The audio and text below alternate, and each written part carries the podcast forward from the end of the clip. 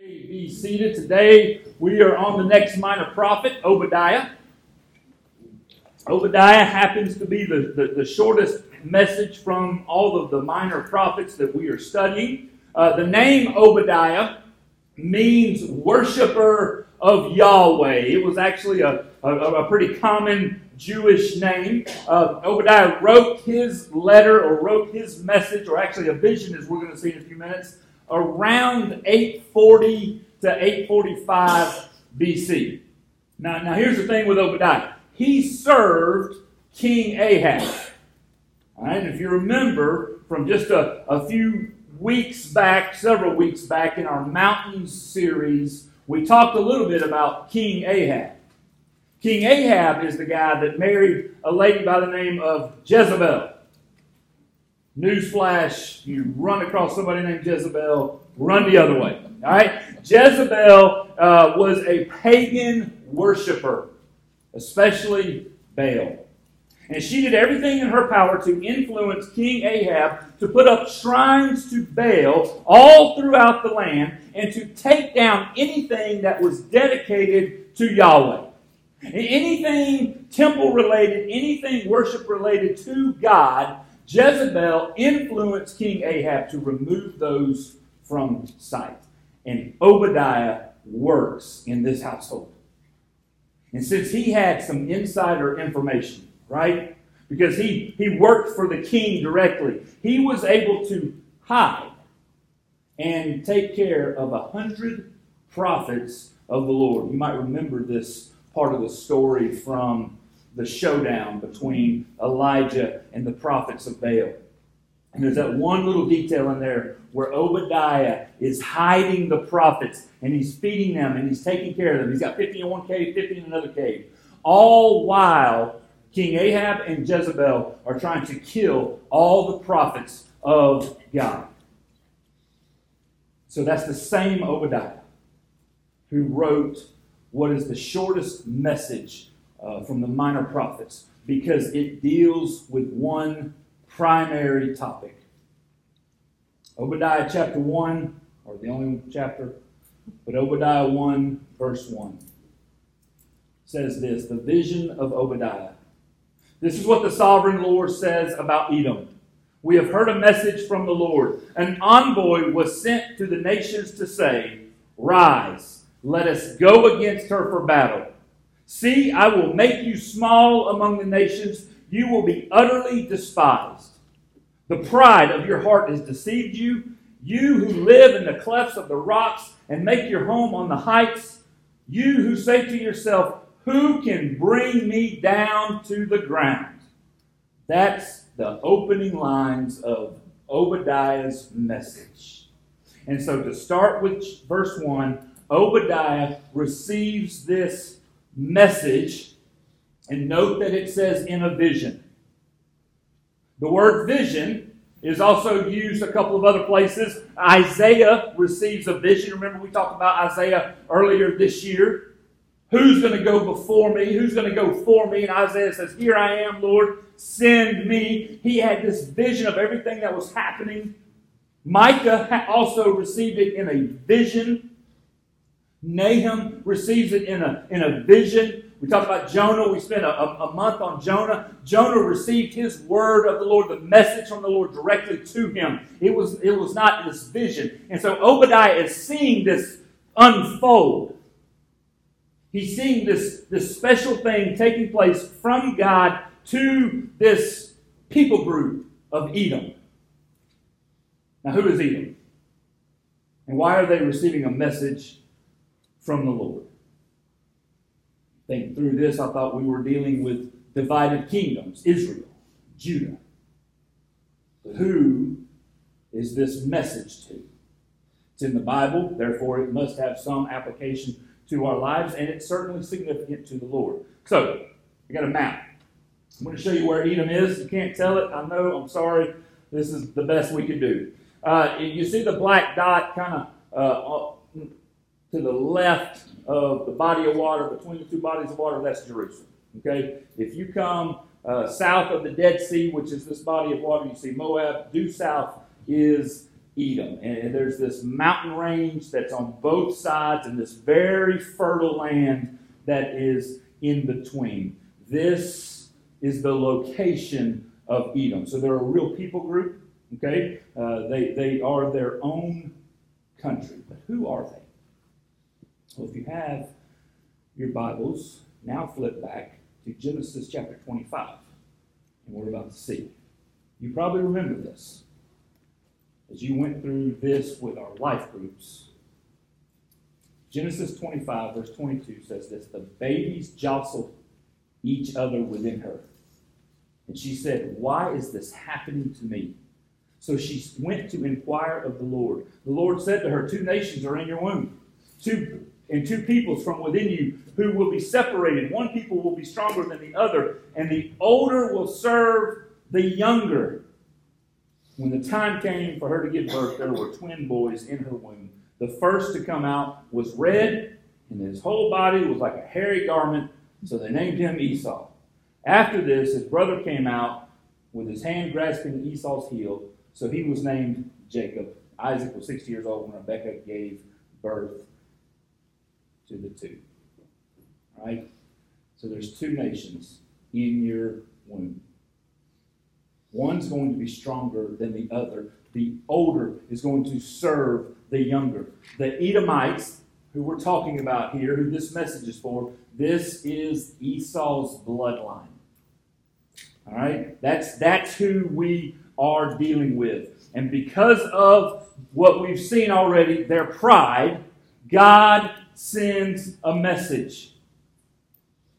We have heard a message from the Lord, verse 2. An envoy was sent to the nations to say, Rise, let us go against her for battle. See, I will make you small among the nations. You will be utterly despised. The Lord gave a message to foreign countries. I want you to think about this from an American perspective as we move forward. God gave a message to foreign countries outside of Edom to unite and rise up together to humiliate these people, to humble them. Church, this points to a truth that we must embrace in our country today that God sovereignly employs other nations to accomplish His will on earth. Like, I know that might not sit well with some people. And I certainly know with the pride of our country, we don't want to even think something like this could happen. But God is willing to use the evil and the sinister, the pagan of other countries to humble his people.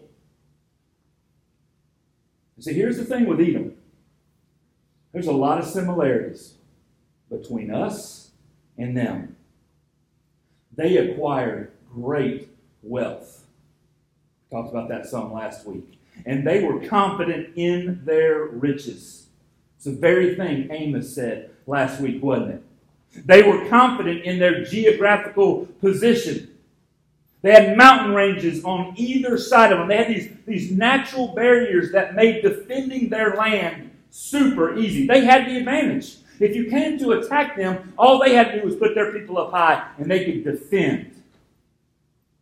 Verse 3 says, The pride of your heart has deceived you, though. You who live in the clefts of the rocks and make your home on the heights, you who say to yourself, Who can bring me down to the ground? That certainly doesn't sound like America, does it? That, that, that, that's nothing that we can relate to. Who can bring us down? We bow out our chest and we say, Nobody. Edom trusted in their natural protection provided by the clefts of the rocks. These people lived in caves high on the heights above the ground, and they felt totally safe from enemy attacks. Some of the Edomites settled in such high caves and other places up in the mountains that it was as if they were hyperbole speaking, soaring like eagles, nesting among the stars. That's what they thought of themselves. They literally thought that they were better than everybody else because of their wealth and because of their ability to protect themselves. Now, verse 3 gives us this word pride. And here's the interesting thing about the usage of the word pride as it applies to this story and this bloodline of who we're talking about. All right? The, the Hebrew word here for pride is Z I D. And it's got a little funky little thing over it, right? Z I D. That's the Hebrew word for pride. It means to be presumptuous, overconfident.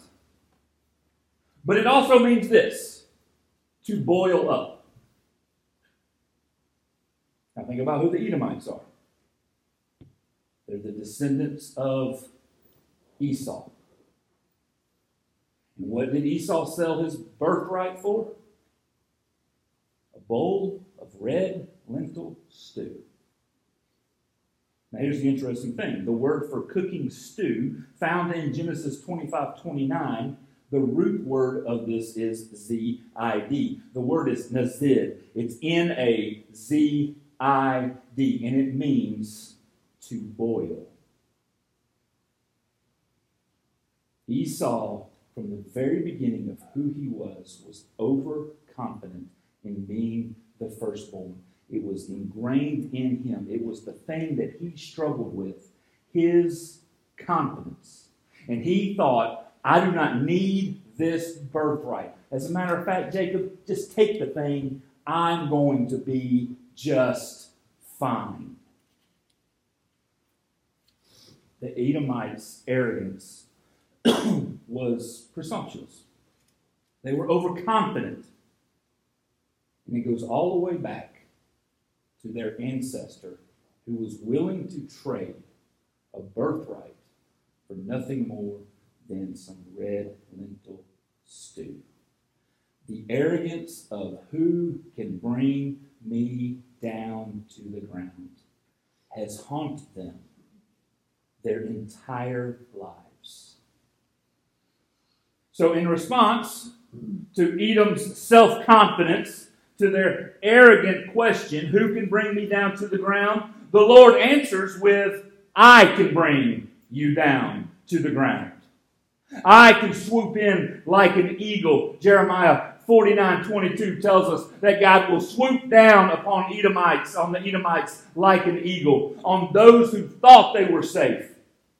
Though Edom was almost fortified against man, he was not inaccessible to God.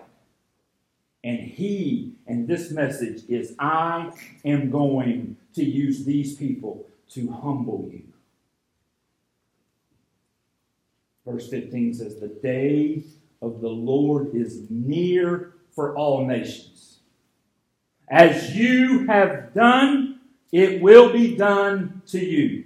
Your deeds will return upon your own head. God's message to the Edomites is simply this You reap what you sow. You have brought this upon yourself, and now it is time to reap what is going to happen. It's a life truth. It's true in every area of our lives. And I cannot help but think is Obadiah's message written directly to our country today? And I, and I, want, I want to say something about this real quick, all right? Because I got to thinking about this.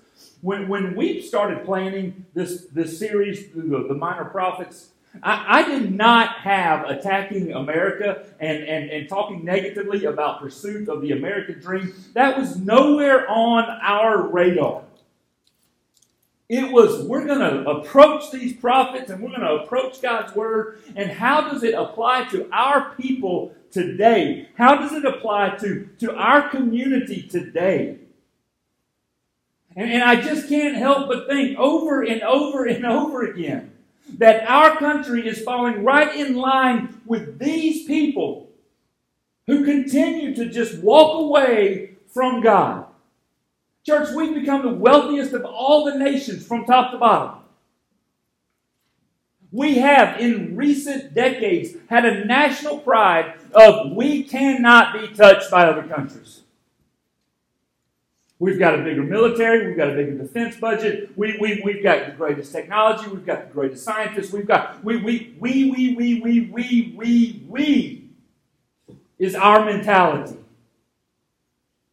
And last week, Amos said to the people, Peace and prosperity has led to your complacency. And I think the very fundamental truths that our country was founded upon have become outdated principles in the eyes of our nation and the generations that are being raised up right now. The values that we once had, God first, is no longer. These very fundamental truths and values are hard to find in society. We know that we now live in a post Christian society where pride is celebrated and not just this month. Pride is what is on the throne instead of Christ. You live for yourself. You do what feels good. That is what is on the throne in our country, and not Christ. Solomon warns us in Proverbs 16 pride goes before destruction, a haughty spirit before a fall. It is very possible that we are reaping what we have sown as a country. And it should be of no surprise what is taking place right now. There's absolutely nothing that should shock us when we turn on the news and we watch things and we see things that we might disagree with. Nothing should shock us because of the fact that we have erased the principles and the values that our country was built upon. And we have put pride, living for me, being presumptuous, my overconfidence on the throne instead. If you read your Bibles, all the stuff that make us feel uncomfortable on the news, all the stuff that we see unfolding before our eyes, it's already happened. It's already happened to other God fearing nations at one point in time, and they all collapsed. Now, all I'm saying this morning is that there are some similarities between our current day to day events in the nation of Edom. Okay, please, please hear me. I, I am not saying that God has written us off, and I'm not saying that He is banishing us to, to, to exile uh, un, under, under the rule of China or Russia or whoever. Okay? I'm, I'm, not, I'm not saying that. All I'm saying to you is that when you look around and when you turn on the news and the things that, that you see make you feel uncomfortable, there's a lot of similarities in our life to what was taking place with Edom. And when the nation is following in the footsteps of previous God fearing nations who lost their way, we should take note. We should be self aware and we should learn from those who made such mistakes. But we become complacent. It won't happen to us. It's not going to take place in my lifetime. I can't believe that's going on, but. So, what's the role? What's the role of the church? I mean, I mean, if this thing is happening on, on a national level, what is the role of the church? Well, Edom's downfall was pride. Their overconfidence in themselves. And, and so this tells me that the role of the church is this we must model humility to the world, regardless of the circumstances. This is not about the restoration of America, the beautiful America, the great. This is not about the restoration of, of having pride in our country. This is about restoring Christ to the throne. That, that, that's what this is about. And so we must model humility to the rest of the world, regardless of the circumstances, regardless of the things that make us feel uncomfortable. And modeling humility begins with this Romans 12. Paul writes to, oh, who? A very proud nation, by the way. He wrote to a nation who was on, on top of the throne. And they, they, they literally wanted Caesar and, and, and they wanted their emperor to be on the throne, and that was who was worthy of worship. And what does Paul say to a nation who we look a lot like? For by the grace given me, I say to every one of do not think of yourself more highly than you ought, but rather think of yourself with sober judgment in accordance with the faith that God has distributed to each of you. That, That's how we're to start modeling humility. I want you to think about something right now. I want you in your life to think about the most morally corrupt person you know or you know of, in your opinion. It could be somebody on the news, it could be somebody in the past, it just whatever, doesn't matter. Think of the most morally corrupt person you know and understand that God has a deep and abiding concern for that person, just as he does for you and I. Paul's message to the church is we must not think more of ourselves than we should. But think of myself with sober judgment. That's, that's no matter what's going on in the world, and trust me, the Romans knew what was going on, and they could relate to what we're experiencing right now in a major way. Think of yourself with sober judgment. Sober judgment means that we see ourselves from God's perspective and the world from His vantage point as well. Christ first, others second, me third. That's thinking of myself with sober judgment. It's God's way for us to think. And so the church must value all people and see them as Jesus sees them and then act accordingly. And let me tell you, it's one thing for me to sit over here and see somebody over there and say, you know what? Jesus loves those people. I should love them too.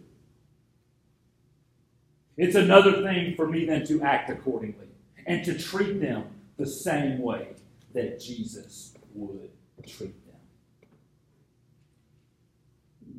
Church, I want you to know the most prideful thing that you can do right now. The most prideful thing you can do is to walk out of this room thinking, I sure hope so and so heard this message. Or thinking, man, I'm glad I don't. This doesn't apply to me. That I, I'm I'm already there. I'm good. that is the most prideful thing you can do today. Is to walk out of here and think that God's word on pride does not apply to you. Because what our world needs right now, more than anything, is Christ. That's what our world needs. And it doesn't need Christ in the form of me just sitting back and saying, some of y'all go be Christ to other people. What the world needs is a proper representation of Christ in our lives, and you are the image bearers of Christ.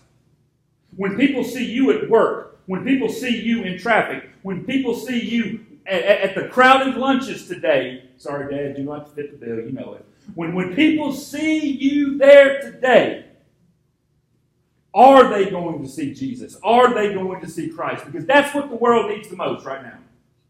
In Philippians 2, verses 8 through 11 say this And being found in appearance as a man, he humbled himself by becoming obedient to death, even death on a cross. Therefore, God exalted him to the highest place and gave him the name that is above every name that the name of Jesus every knee should bow in heaven and on earth and under the earth, and every tongue acknowledge that Jesus Christ is Lord to the glory of God the Father. Something in this text that I want you to pay close attention to. Through humility, we must become obedient to something. I want you to read this. I want you to read it in verse 8. We know that Jesus set the standard on what humility is.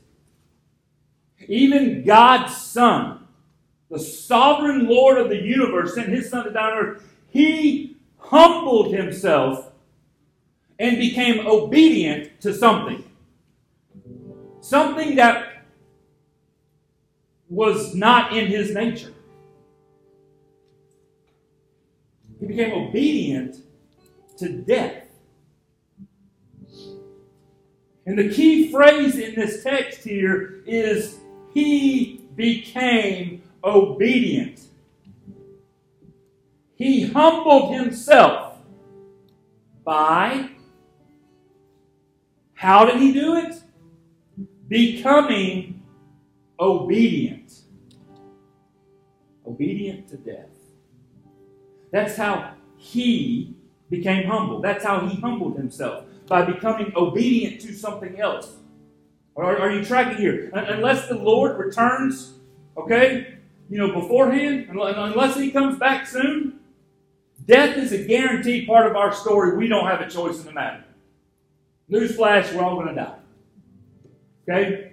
Unless the Lord returns or just swoops you up, okay, you, you, you, you dead. You're going to die. It's part of life. That wasn't part of his life. He's eternal.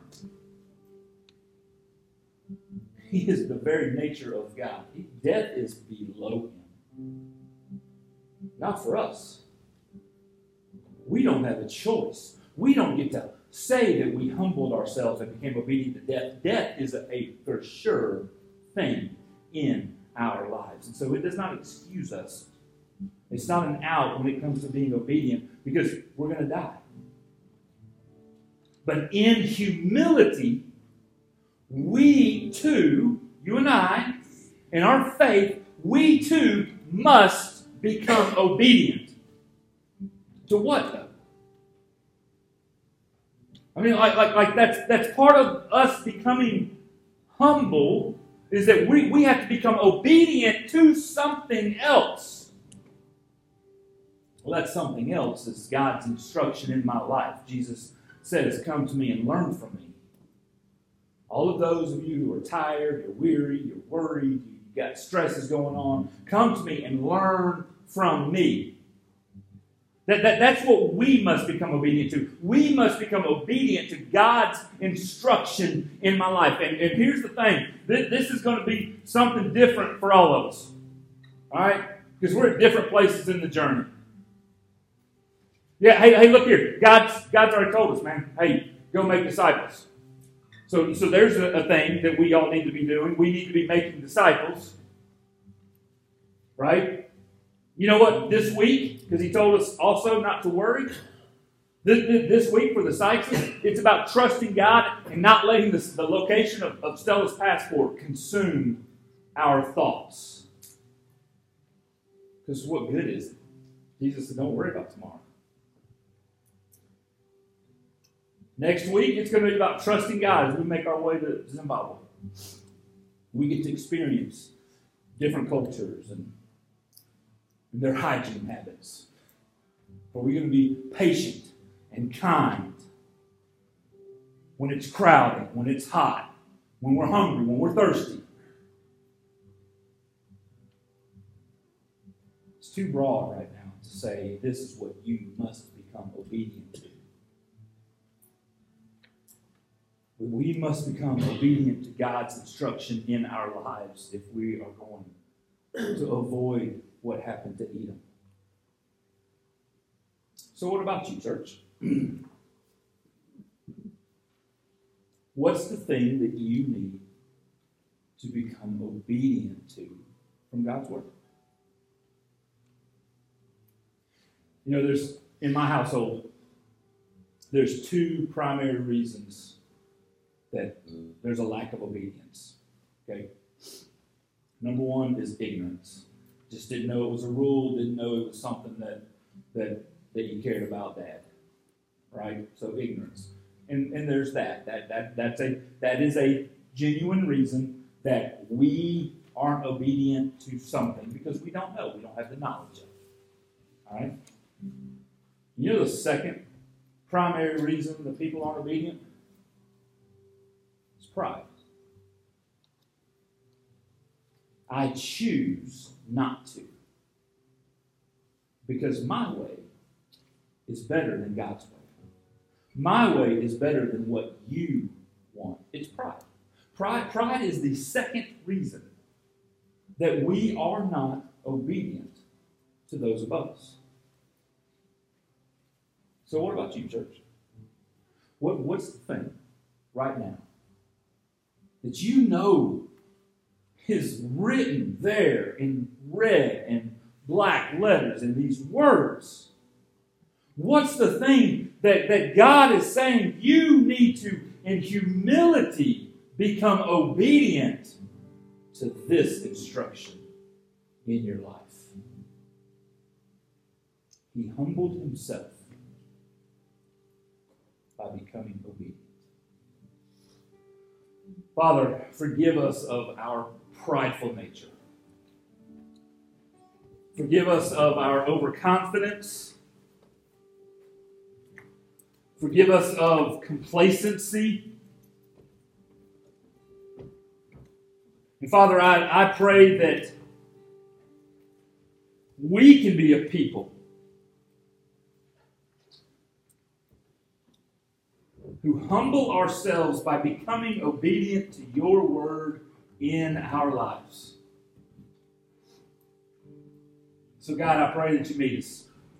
I pray that we come before you right now in the spirit of David. Search our hearts, O oh God, and point out anything to us that does not honor you. God, will you reveal that to us right now? Thank you for your word.